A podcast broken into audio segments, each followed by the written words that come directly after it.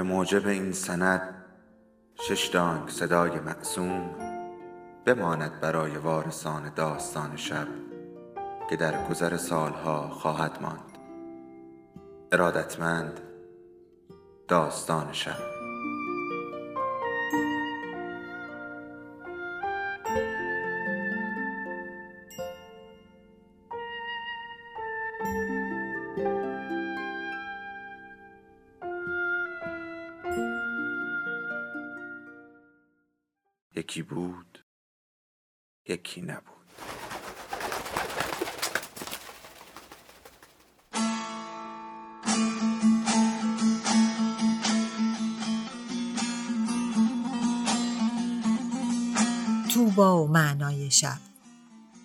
رومانی از شهر نوش پارسی پور قسمت اول.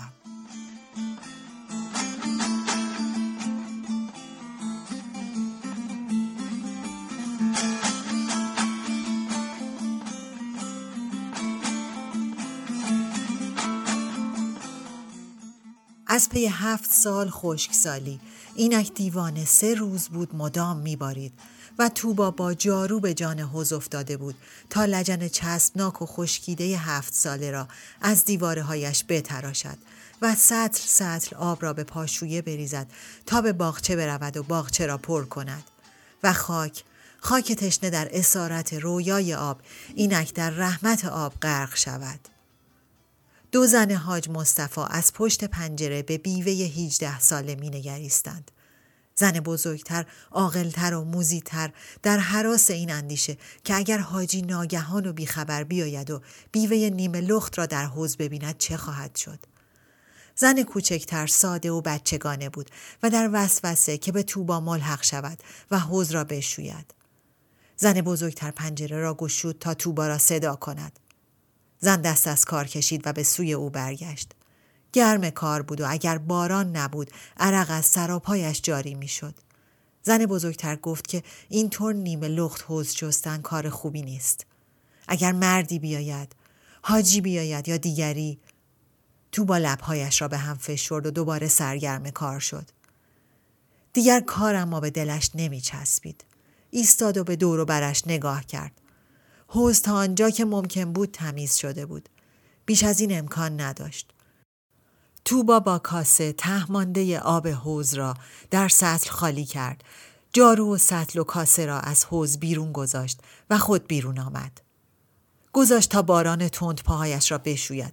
بعد به طرف اتاق رفت. می‌دانست که زنها هنوز نگاهش می کند. جلوی کفشکن، بعد که در را بست و پرده را کشید تا از شر کنجکاوی زنان حاج مصطفی در امان باشد در بیرون آوردن پیرهن زیر متوجه شد که تنش غرق شتک های گلولای لجن است. بسات گرمابهاش را آماده کرد. چادر و روبنده انداخت و بخچه به بغل بیرون آمد. در اتاق را قفل کرد و به طرف در خانه راه افتاد. زنان حاج مصطفی دوباره به پشت پنجره هجوم آورده بودند. زن بزرگتر پنجره را باز کرد تا بپرسد تو با کجا می رود. زن جوان به گفت که به گرمابه می رود و اگر زهرا آمد بگویند تا به دنبال او به آنجا برود. زن حاجی می‌خواست چیزی بگوید. از طرف شوهرش دستور داشت و جرأت نمی کرد بگوید. و توبا از در که بیرون رفت اندیشید بیشک عذر آنها را باید بخواهد. باران ریز و یک نواخت بر سرش میبارید به گرمابه که رسید از تمام کناره های چادر سیاهش آب می چکید. تو با دلخور یا کسل نبود. باران از روز نخست با خود شادمانی آورده بود.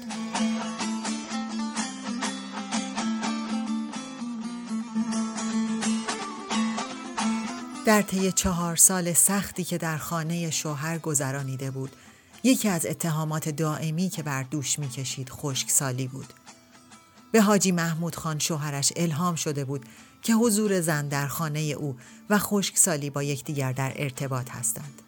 زن در آغاز نمی توانست اهمیت این اتهام را درک کند. عادت نکرده بود خود را موجود ملعونی بپندارد.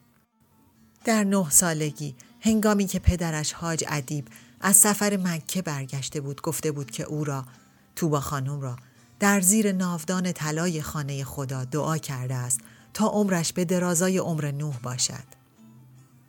خاطره پدرش مردی به بزرگی دنیا برایش گرامی بود. پدرش با آن قامت بلند، سر اغلب خمیده به جلو و چشمان نافذ دقیق لقبش ادیب بود. به خاطر علمش و از روزی که تو با دست چپ و راستش را از هم تشخیص داده بود این را می‌دانست.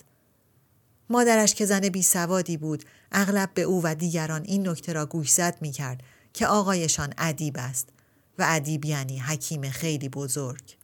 شش هفت ساله بود که انگلیسی به خانهشان آمد. هرگز هیچ کس یک انگلیسی ندیده بود. هرگز یک انگلیسی به خانه کسی نرفته بود. اما به خانه ادیب آمده بود. حقیقت جریان را بعدها درک کرد. انگلیسی با اسب چهار نل در خیابان خاکی میتاخت و پدرش خواسته بود از کناره ای به کناره دیگر برود و اسب انگلیسی در مقابل او رم کرده بود و ادیب محکم به زمین خورده بود. انگلیسی شلاقش را بلند کرده بود و با خشونت به چهره او کوبیده بود و به فارسی شکسته ای گفته بود احمق ابله و دور شده بود. از دولا قصاب که روی کنده درخت مقابل دکانش گوشت قطع قطعه می کرد با ساتور دویده بود جلو ده قدمی با شتاب سر به دنبال انگلیسی گذاشته بود. ناسزاهای رکیک گفته بود.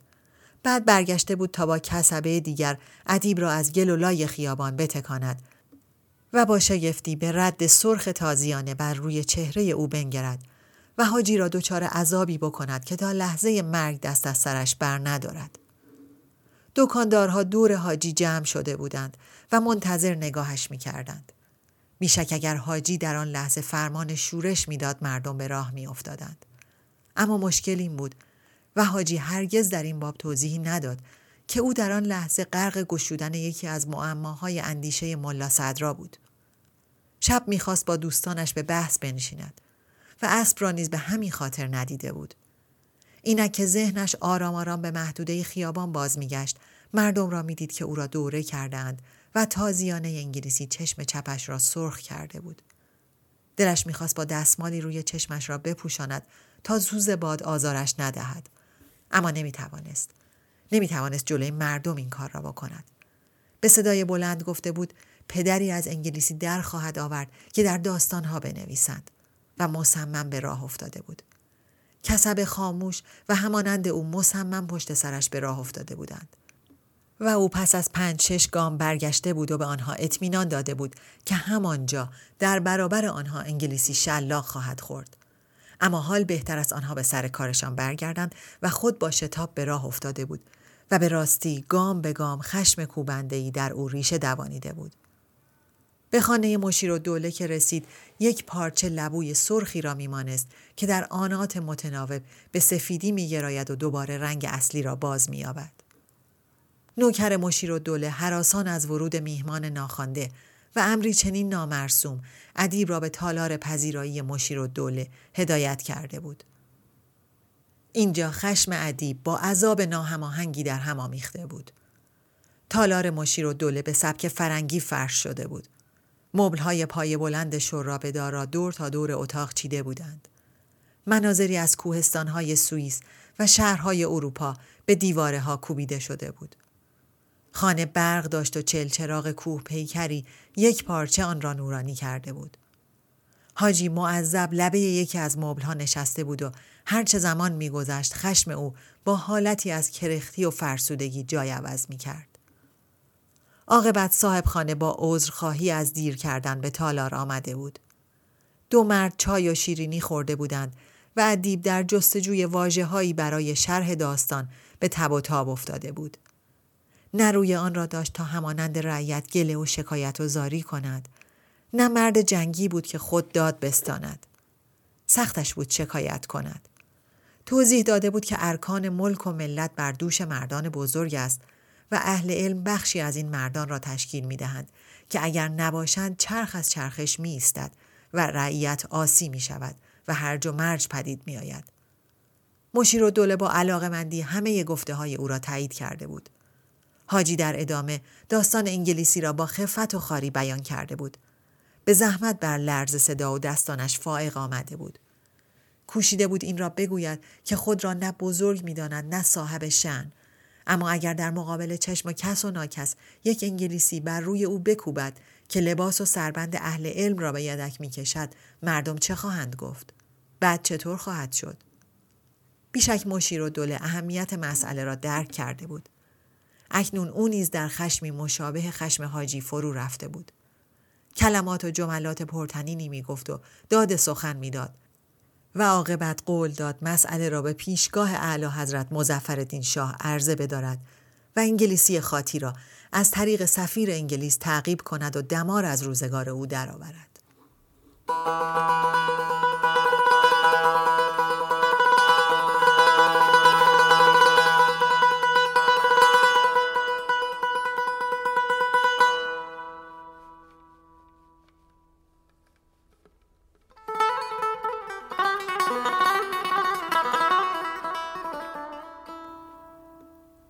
غروب که حاجی به خانه برگشت آرام شده بود.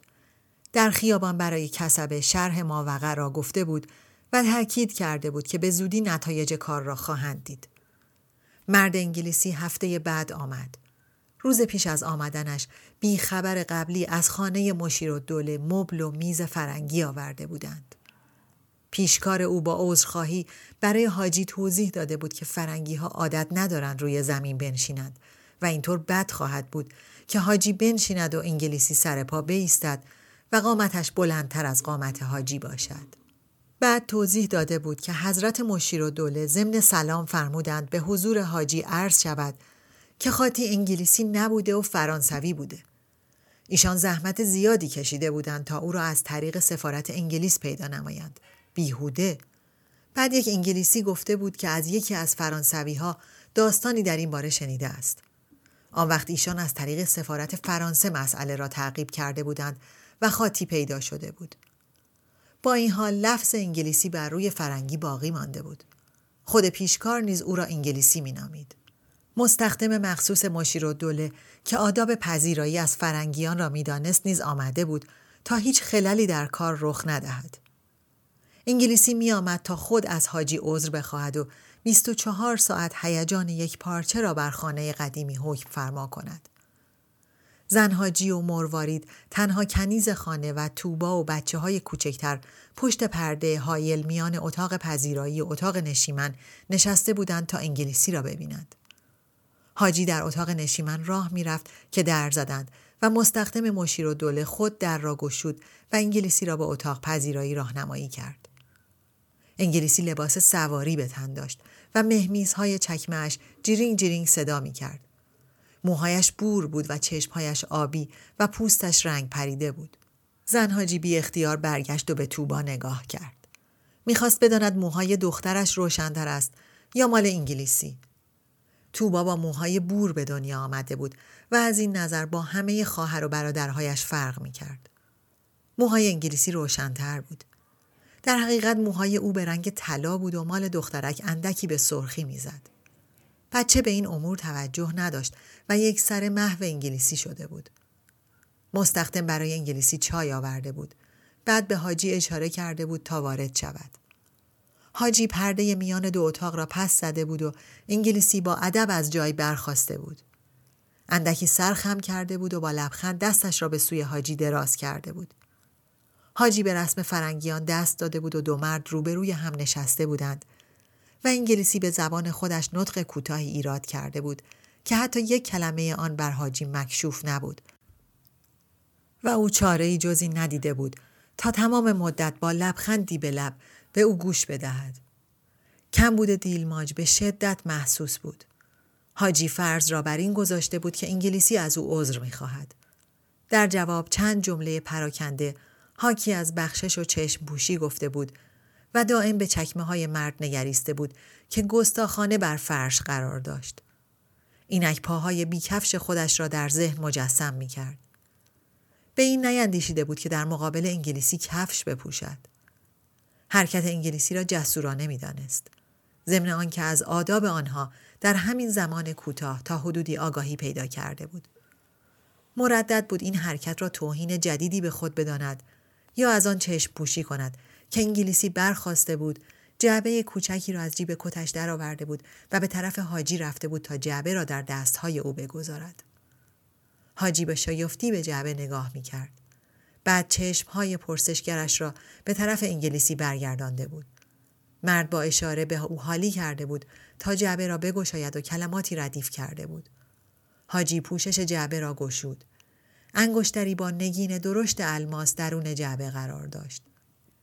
انگلیسی ظاهرا گفته بود که انگشتر را برای خانم خانه هدیه آورده است و حاجی که چیزی نمی‌فهمید شگفت زده به انگشتر نگاه می کرد. برق الماس به چشم زن حاجی خورده بود و بی اختیار پشت دخترش را نیشگان گرفته بود. حاجی می‌خواست هدیه را پس بدهد. جمله هایی در رد هدیه گفته بود که انگلیسی نمی‌فهمید و با لبخند گوش می‌داد. عاقبت مجبور به نمایش شد. انگشتر را به طرف لبش برد و آن را بوسید و به پیشانی چسبانید. به نظرش به این نفس سپاسگزاری می کرد. سپس برخواست و جعبه را روی پاهای فرنگی گذاشت و تکرار کرد نه نه ابدا غیر ممکن است. گویا برخی کلمات برای فرنگی مفهوم شده بود. دوباره کوشیده بود هدیه را به حاجی پس بدهد و حاجی خیلی جدی از پذیرفتن آن عبا کرده بود. مرد به طور خفیفی شانهاش را بالا انداخت و جعبه را در جیب گذاشت. وقت رفتن بود.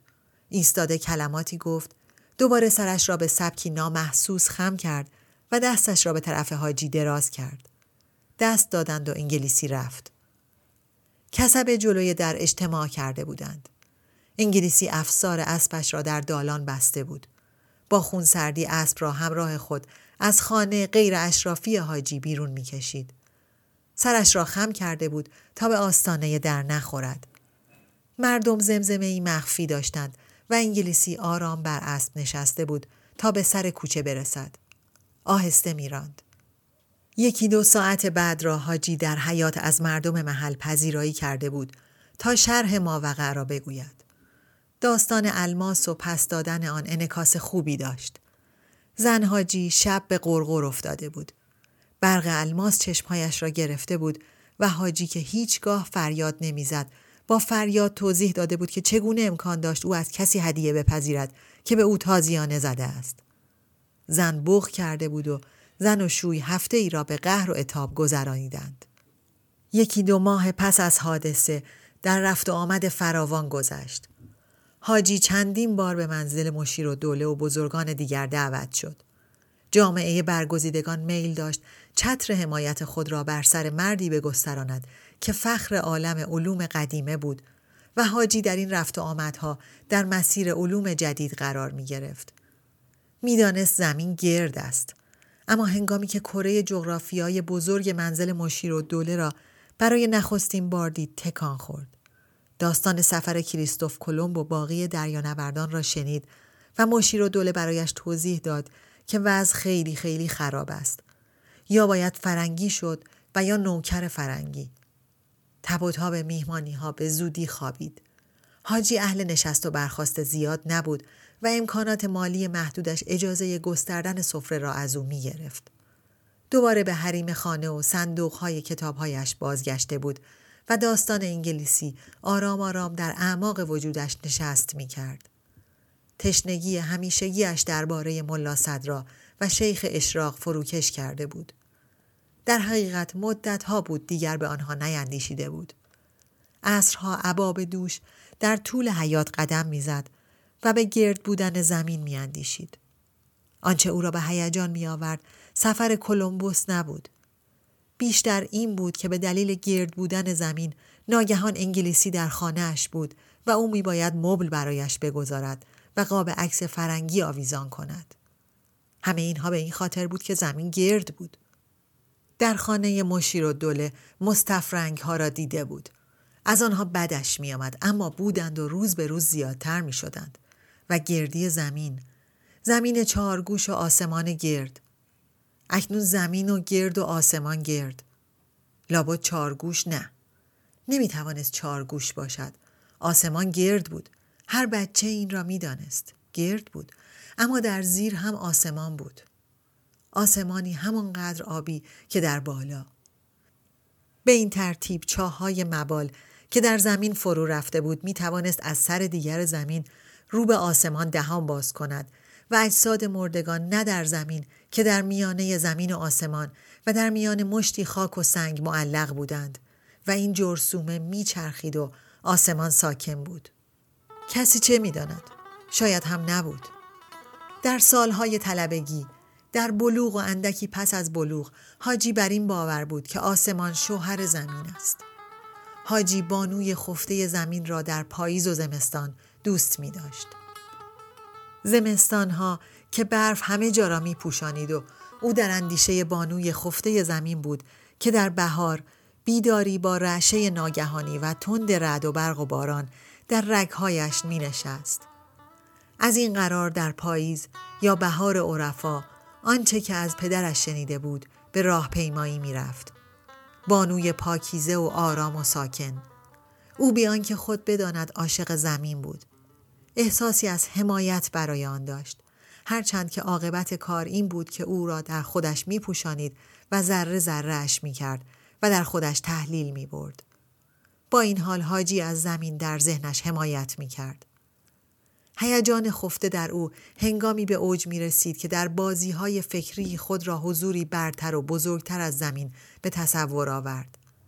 شک نبود که بانوی خواب و بیدار و همیشه بی حرکت نیازمند حمایتی ابدی بود و بانو که بسیار بزرگ و بزرگتر و بی نهایت بود چگونه می توانست حامی داشته باشد. آن کس یا آن چیز که عظمتش در وهم نیاید اندوه تلخ و شیرینی که از کشف کوچکی خود حاجی را می انباشت در نظر خودش خندهدار نیز می نمود. در آن زمان شایعات مبهمی در باب کروی بودن و محدود بودن آن وجود داشت.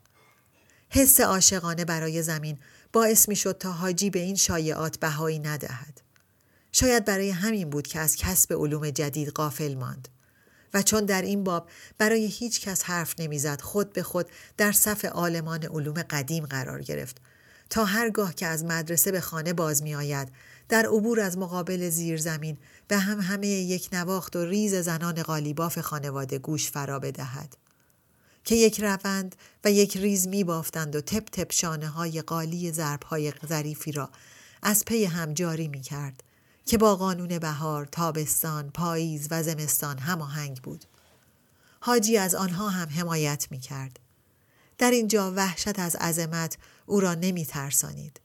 با خود می اندیشید ما چهار گوشه خودمان را داریم. در این عظمت نزدیک به بینهایت چهار زلی او سهم خودش را داشت. حیات چهار کنجی پدری و باخچه های مستطیل و حوز هشت گوش و در عمق ذهن او نقطه‌ای در مرکز همه آنها که حامل اهرم ناپیدای چرخ بود و چادر آسمان بیوقفه میچرخید.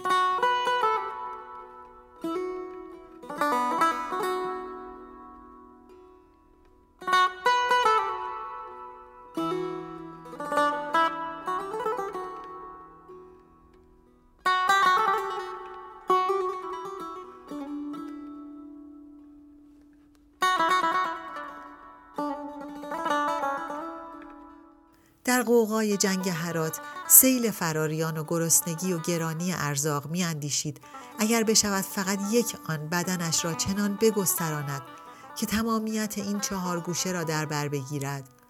اگر فقط بتواند یک آن عاشقانه و با خشونت به کلی بر او مسلط شود جنگ ها تمام می شود مردم آرام می شوند هر کس پی کار خودش را می گیرد و هیچگاه قحطی نخواهد شد.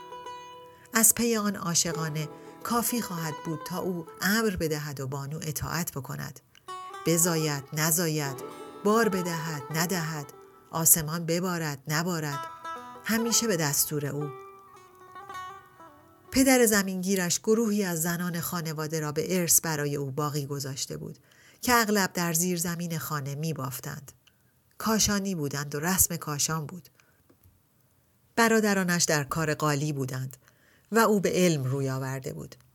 هرگاه با یا الله گفتن به خانه وارد می شد زنان دوان دوان به سوراخ ها پناه می بردند. حاجی از سکوت آنها در برابر خود لذت می برد و بیان که بداند چرا و چگونه امور آنها را تمشیت می کرد. دختران را شوهر می‌داد برای پسران زن می گرفت و در پی آن که همه را به سر و سامان برساند جوانی را بدون زن گرفتن گذرانید. بی آنکه بداند با زمین ازدواج کرده بود و بی آنکه اعتراف کند از او می ترسید. از قانونمندی های پرهرج و مرجش و از قحطی هایش می ترسید. در پنجاه سالگی هنگامی که زن بی سوادش را گرفت از بیشعوری و بلاحتش لذت می برد. تنها یک نگاه کافی بود تا زن ساکت بر سر جایش بنشیند و وقفه ای در کار چرخش چرخ زندگی حاصل نیاید. پس از حادثه انگلیسی هنگامی که در روزهای طولانی راه روی در حیات خانهاش عاقبت به این جمع رسید اندیشید بی حیا خواهند شد. در حقیقت بانو نه خواب بود نه خواب و بیدار بلکه همیشه بیدار دیوانوار به دور خود میچرخید. در این چرخش بود که فصل ها می آمدند. سیل ها سرازیر می شدند و خشکسالی از راه می رسید. تپ تپ شانه های قالی اینک معنای دیگری داشت. حاجی اندیشید آنان می اندیشند. دوباره ضربه خورده بود. مثل آن بار که کره جغرافی را برای نخستین بار دید. حاجی اندیشید خب خب می‌دانستی که کره زمین گرد است. خوب هم می‌دانستی اما چرا این همه هول کردی؟ این دانسته به سرعت او را به عمق زمیرش پرتاب کرده بود. در متون خوانده بود که دسته ای از فلاسفه یونان کروی بودن زمین را پیشگویی کرده بودند. می‌دانست که علمای این سو نیز چنین چیزی را می‌دانستند. حداقل برخی از آنها می‌دانستند. آنگاه گالیله آمده بود و این را ثابت کرده بود. حاجی نیز همه اینها را می‌دانست. با این حال خواسته بود بر باور چهار گوشه بودن آن باقی بماند. حاجی روی لبه حوز نشست و سرش را به دست چپش تکیه داد. باید می‌فهمید که چرا می‌خواسته از زمین چهار گوش بماند. اندیشه بانوی خفته زمین را می‌خواست با بیحوصلگی به گوشه ای پرت کند. اندیشه اما نمی‌رفت و دائم در مدار ذهنش میچرخید. چه کسی گفته بود بردگان ابزار ناطقند؟ حاجی عاقبت فکری گیر آورده بود تا اندیشه بانوی خفته را از خود دور کند. چه کسی بود؟ اهل روم بود. گویا این کس که این را گفته بود حاجی ابروهایش را بالا انداخت. یادش نمی آمد. حافظش مددی نمی رسند. چه کسی گفته بود کتابها را ببندیم و به مدرسه طبیعت برویم؟ این یکی رو هم به خاطر نمی آورد. اندیشید فایده این همه خواندن چه بوده است؟ روی زمین مورچگان در صف منظمی راه می رفتند و می آمدند. حاجی انگشت سبابش را برابر یکی از مورچگان گرفت. مورچه متوقف شد. شاخکهایش را تکان می‌داد. بعد از انگشت حاجی بالا رفت. اکنون که زمین گرد بود هر چیز معنای دیگری پیدا می کرد. مورچه سرگردان روی انگشت حاجی بالا و پایین می رفت. بیشک حق با مولای روم بود. طبیعت مرحله به مرحله روی به عروج داشت. در شدن بود. مورچه اما آیا می اندیشید؟ شاید نوعی اندیشه داشت. همه چیز نمی توانست از آن حاجی ادیب باشد. از جمله اندیشه. دستش را روی زمین گذاشت و مورچه از آن پایین رفت. اکنون دوباره به صف رفقایش پیوسته بود. به نظر می رسید به آنها چیزی می گوید.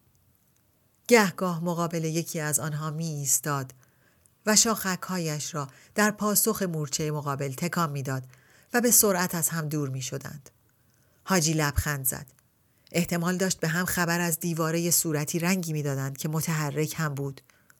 قطعا مورچه حتی اگر میاندیشید تصوری از او یعنی حاجی ادیب نداشت.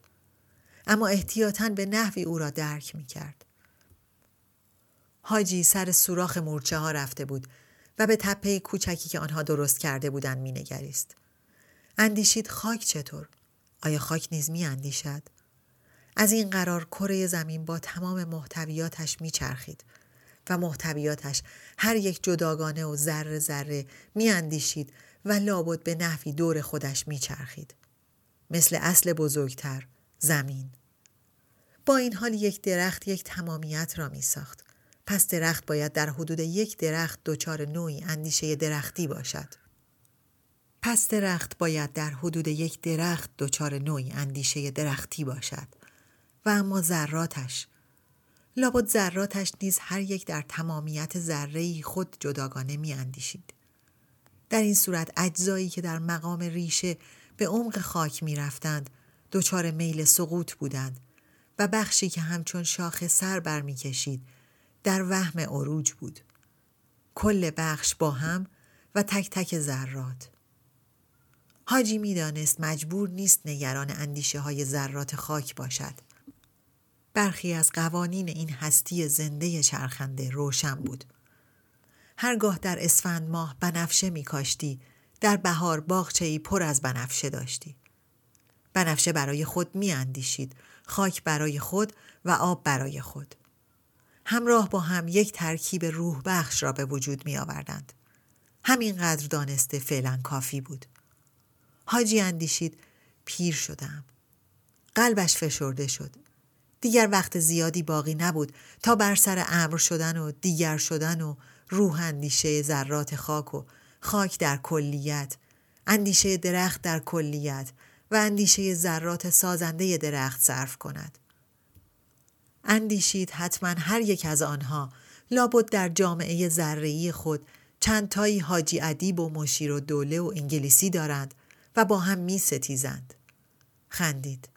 اندیشید بیچاره استالله قصابشان هم دائم گوشت می برد. دوباره خندید. صدای یک نواخت شانه های قالی ناگهان متوقف شد. حاجی دیگر هم همه زنها را نمی شنید. خورشید هنوز به میانه آسمان نرسیده بود. حاجی همچنان لبه حوز نشسته و دستی به زیر چانه داشت. آرام سرش را خم کرد و از زاویه تندی که میان بازو و سرش ایجاد شده بود به زیر زمین نگریست. زنان پشت پنجره معجردار زیر زمین جمع شده بودند و پچپچه می کردند. حسی به حاجی می گفت دارند درباره او صحبت می کنند. یادش آمد که خندیده بود. بلند و بیپروا خندیده بود. طوری که شایسته شعنش نبود و زنان تا به حال چنین حرکتی از او ندیده بودند. آرام آرام پای راستش را بر زمین میکوبید. اندیشید می اندیشند. بدبختانه می اندیشند. نه همانند مورچگان، نه مثل ذرات درخت، نه مثل ذرات خاک. کما بیش همانند خود او می اندیشند. حاجی یقین داشت هرگز درباره ملا صدرا نمی اندیشیدند. اما دوباره تکانی خورد. بلکه درباره او نیز می اندیشیدند. مگر آن زن تاقی در دوره کودکی او آشوب و قوقا به پا نکرده بود می گفتند که هر جایی است اما می گفتند که عالم نیز هست چقدر شایعات درباره او بر سر زبانها بود کسی را به یاد می آورد که با هیجان به پدرش گفته بود حجت اصر است. زنان در پشت مجر پچ پچ کنان می خندیدند. حاجی با تحقیر اندیشید به عادت زنان دارند لودگی می کند. حالا یکی با مشت به سینه دیگری میکوبد. آن یکی می‌خورد به دیوار و از خنده ریسه می‌رود. و آن یکی میکوشد با سر به شکم آن دیگری بزند. و آن دومی در می‌رود و اگر مردی در خانه نباشد قهقهه و ریسهشان به هوا می‌رود. بیشک برخی از آنها از بیشوهری داشتند دیوانه می‌شدند اما نمی‌شد شوهر برایشان گرفت ناخور حاجی بودند و مردی در دسترس او نبود که دستش به دهانش برسد و تازه اگر از راه می رسید و نانخورها می رفتند به خانه شوی قالی ها را که می بافت. زن غریبه که نمی توانست به خانه بیاورد. لابد حرکات منحرف هم با هم می کردند. حاجی از نفرت لبهایش را به هم فشرد. با قاطعیت تصمیم گرفت بله زمین گرد است. زنان میاندیشند و به زودی بی حیا خواهند شد. ابر کوچکی روی خورشید را گرفت. ناگهان باد تندی وزیده بود و خاشاک را به هوا بلند کرده بود. اندیشید همینطور است. به محض آنکه کشف کنند صاحب فکرند خاشاک به هوا بلند می کند. حق با خاجه شیراز بود. این عجوزه عروس هزار داماد بود. ناگهان برایش روشن شد که چرا زمین مجبور بود چهار گوش باشد. چرا بی حرکت تلقی شده بود و چرا هر مرد حق داشت بر گرد زمین خود حساری بکشد. هر جایی را اگر به حال خود میگذاشتند یک سره به دور خود میچرخید و همه را مبهوت می‌کرد همه چیز به هم میریخت حاجی با خشونت به طرف زیر زمین برگشت هم همه زنها متوقف شد صدای پاهایشان را شنید که با عجله به طرف دار قالی برمیگشتند. ابر از روی خورشید کنار رفته بود. حاجی احساس حقارت و خشم داشت. از همه مهمتر وحشت. قطعا روزی همه اینها را انگلیسی برای آنها می گفت. مرد بیشرمی که برای همسر او انگشتر الماس آورده بود. به چه حقی؟ حاجی ناگهان از رفتن باز ایستاد به طرف دخترش برگشت که کنار حوز نشسته بود و با انگشت به آب تلنگر می‌زد تا ماهی ها را به سطح آب بکشاند. گیسوان طلایی دخترک ژولیده و شانه نکرده بود و در نور آفتاب می درخشید و برقی قوس و غذهی از آنها ساطع می شد. لازم بود پیش از آن که انگلیسی اقدام کند خود به دختر آگاهی بدهد. همه چیز را بگوید. زنش دیگر مهم نبود. حتی اگر انگلیسی می گفت بیفایده بود. اما دخترک با آن همه هوش و پرسش های شگفتانگیزش حاجی توبا را صدا کرد. دختر بچه به طرف پدرش دوید. در اتاق روبروی هم نشستند و حاجی توضیح داد که از آن روز دختر باید درس بخواند. از قرآن آغاز می کردند و همراه با آن الف با. در جوارش گلستان می خواندند و نخستین جمله پارسی که دختر آموخت برای همیشه در ذهنش ماند. توبا درختی در بهشت است. بچه آموخت که زمین گرد است. هرگز به این نیندیشیده بود که زمین چگونه چیزی است. پدرش در بازگشت از سفر حج از شام برای او یک کره جغرافی آورد. هفته عذاب آوری گذشت تا او بفهمد چگونه همه اشیاء بزرگ بر روی این کره کوچک قرار گرفتند. او به ویژه لازم بود بداند عروس و پروس در کجا قرار گرفتند و بداند که انگلستان فقط یک جزیره خیلی کوچک در ته دنیاست که مردمش هر چند همانند او صاحب موهای طلایی اما عادت ندارند تهارت بگیرند و اگر آدم زیاد نزدیکشان بنشیند بوی بدی از آنها به مشام می‌رسد. همچنین اروسیان هم بو می‌دادند. اما اهل پروس را خداوند خوشبو آفریده بود. فرانسوی ها نه بو می‌دادند نه بو نمی‌دادند. حاجی مسائل سیاسیش را بدین ترتیب از طریق بو به دخترک تزریق می کرد و بچه در دقیق نگریستن به پدر به نحو مبهمی دچار شک می شد. شکی که هرگز ابراز نمی کرد. اما کم کم بیان که خود بداند لبهای نازکش مانند لبهای پدر بر هم چفت می شد. گویی دائم باید مشکل عظیمی را حل کند. چشمها تلعلو چشمان پدر را ذخیره کرد. سر اندکی به جلو خمید و جهت نگاه اغلب متوجه زاویه و زوایا شد. در دوازده سالگی به هنگام مرگ پدر دیگر برای همیشه خندیدن را فراموش کرد. در دنیا مردانی بودند که به آنها الهام می‌شد. اینان در شکم زنانی رشد می کردند که پاکیز خو و نجیب بودند مثل مریم ازرا. حاجی مریم ازرا را به عنوان نمونه زن در میان زنان مقدسه برگزیده بود. این او بود که حتی بارداریش در بکارت محض رخ می‌داد. عین زمین همسر آسمان. و این در ذهنش بود. و خداوند در گرمابه توسط روح القدس او را باردار کرده بود. فرشته در قالب مردی بر او پدیدار شده بود. دختر که همیشه مسجد خدا را جارو می کرد و باغچه ها را آب می‌داد و فرمان بردار بود وحشت زده در برابر بیگانه برهنگی خود را پوشانده بود و فرشته خداوند همراه تحفه ایزدی نطفه الهی را در شکم او نهاده بود. اما همین کودک در به دنیا آمدن فاصله مریم را با خدا زیاد کرده بود.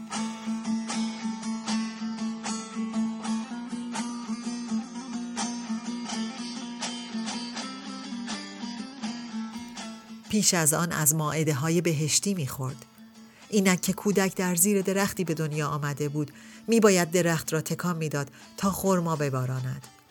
دیگر از بهشت خوراکی نمی آمد و فرشته گفته بود محبت تو به کودک از عشقت به خداوند کاسته است.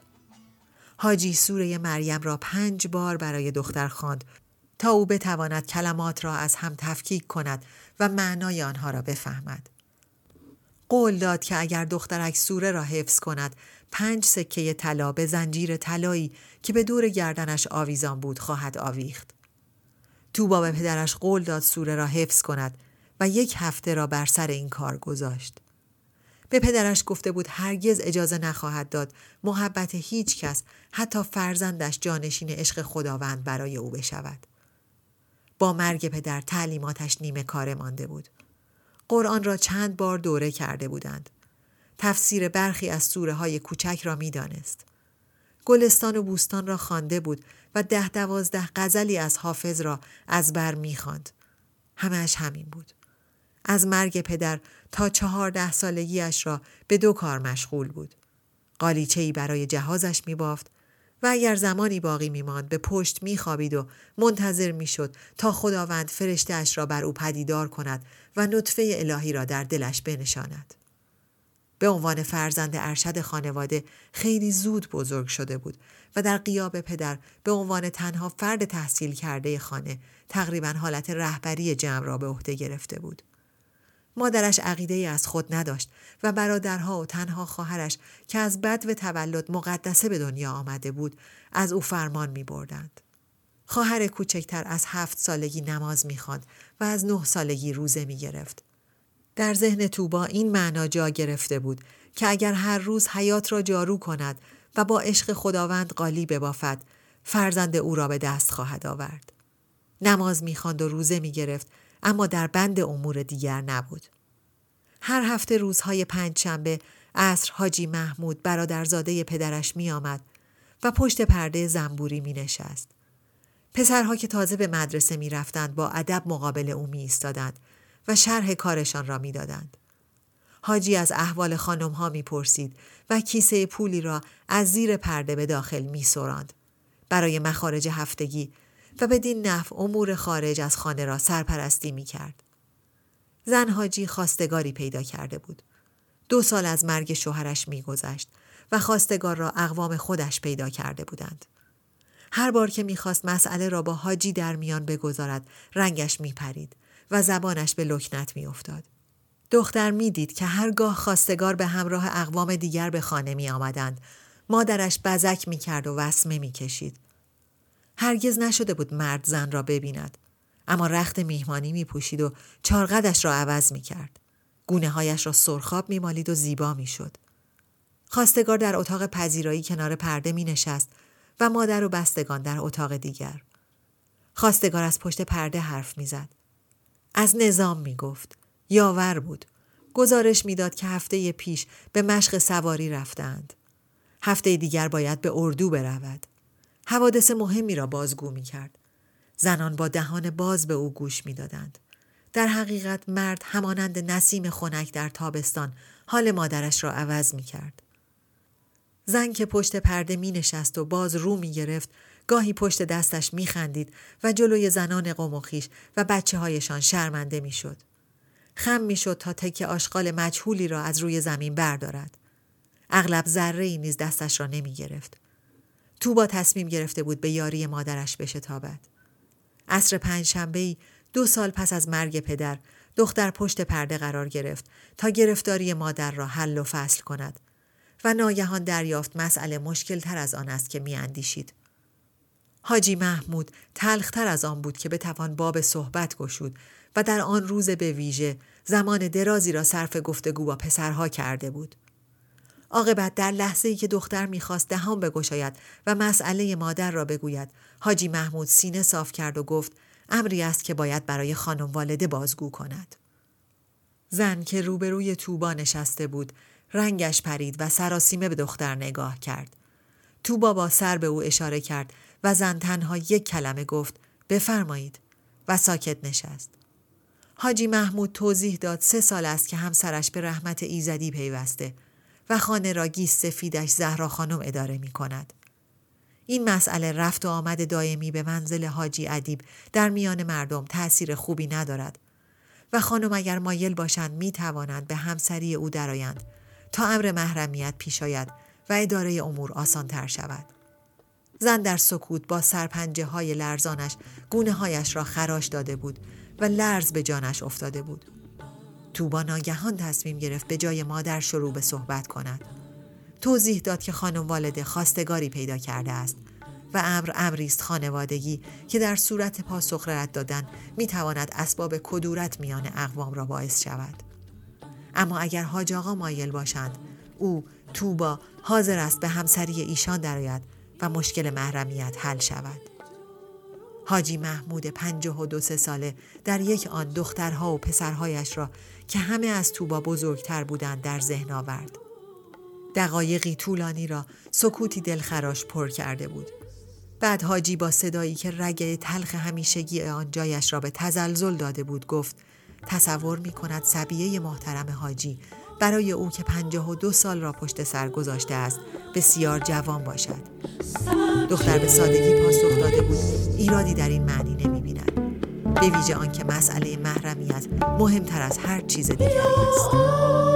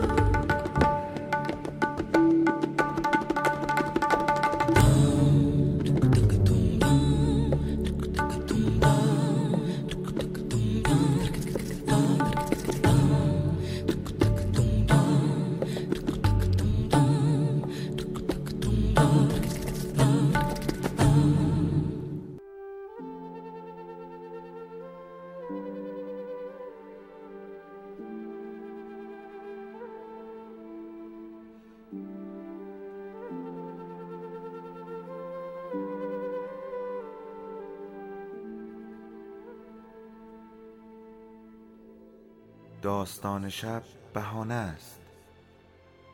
برای با هم بودن دور هم نشستن شنیده شدن.